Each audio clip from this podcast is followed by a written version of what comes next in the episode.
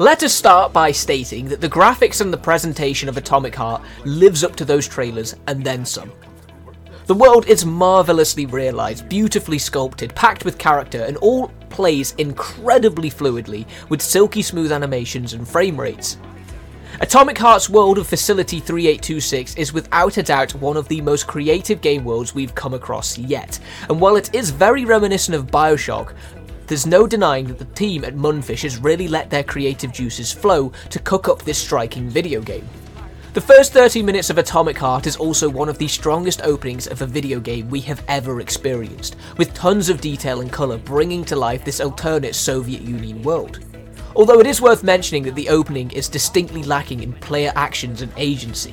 The narrative is also interesting, and is rooted in mystery and betrayal, with you, the player, tasked with pulling together the pieces to determine why and how Facility thirty-eight twenty-six's robot population lost their marbles, and what sorts of dark and horrible secrets the seemingly perfect utopian society is keeping. It is, without a shadow of a doubt, very BioShock, and we have absolutely no gripes with that whatsoever, as the world building and story are excellent.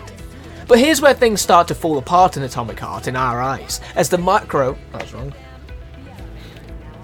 But here's where things start to fall apart in Atomic Heart in our eyes, as the macro of this game, the wider and more influential parts, are all very good, but the micro, the small details that relate to the actual gameplay, tend to struggle. Take combat for example. The robots and the enemies you have to face off with are brilliantly designed and are genuinely terrifying at times, but fighting them feels like a chore because Atomic Heart is quite a rigid game in practice. You can't sprint, you're not really expected to fight all of the robots, and the gameplay has been designed in such a way that it doesn't feel as smooth and fluid as other F P S titles. This all culminates in an experience where we found ourselves avoiding combat wherever we could, because while the shooting mechanics are well designed and optimised, the movement and melee combat is far from it. It's sluggish and frustrating, and it feels like you are always fighting the game to push protagonist P three to be more of a generic and thrilling action hero. Add to this the fact that ammunition is hard to come by, and even acquiring and upgrading new weapons is a slog because Atomic Heart has such an overwhelming resource system, which is overly complicated. You'll need to be gathering tons of different resources to be able to improve P three's weapons and abilities, and with the looting system being over-implemented as well, it all just mashes into an experience where we don't feel excited or enticed to improve our own gear. Still, the world is jaw-dropping to look at and wander around, even though it doesn't really beg to be explored.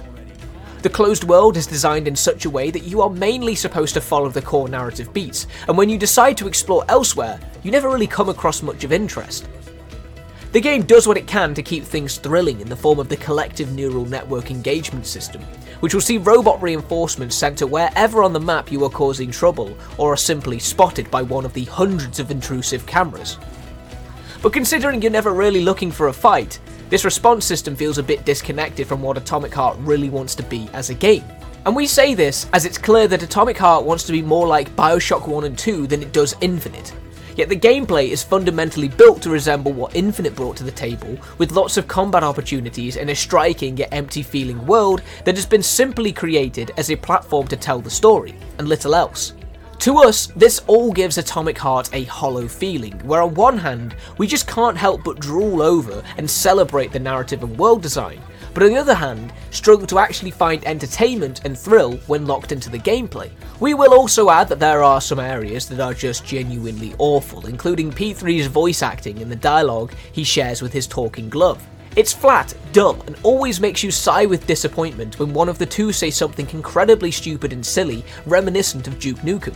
Fortunately, the glove at least is useful as a tool and can be used for one of many abilities, including telekinesis and frost attacks, which are handy for interacting with the world and slowing down enemies, which admittedly does alleviate and make combat a bit more enjoyable, although it's not a complete solution. It probably won't surprise anyone to hear that a game of Atomic Heart's size also has its fair share of bugs and clunky design features, because from what we've experienced, it does. Between doors not opening to repeated dialogue lines to levels designed in such a way that enemies will pin you against jagged terrain and then beat you to death where you simply cannot move or counter, there have been many times where we have died for reasons outside of our control, and an equal if not larger amount of times where we have had to exit to the main menu to get the game working again. Hopefully though, Mundfish can iron out some of these issues on the run up until launch, because there really is a lot to love about this game. The graphics are about as next-gen as you can get, the world is marvellous, the audio and soundtrack is top quality, and the narrative is thoroughly interesting and engaging. If it wasn't for its clunky and overcomplicated nature, Atomic Heart would probably be one of the year's best games, which is why it's a shame that it's let down by such a broad list of minor, but common problems.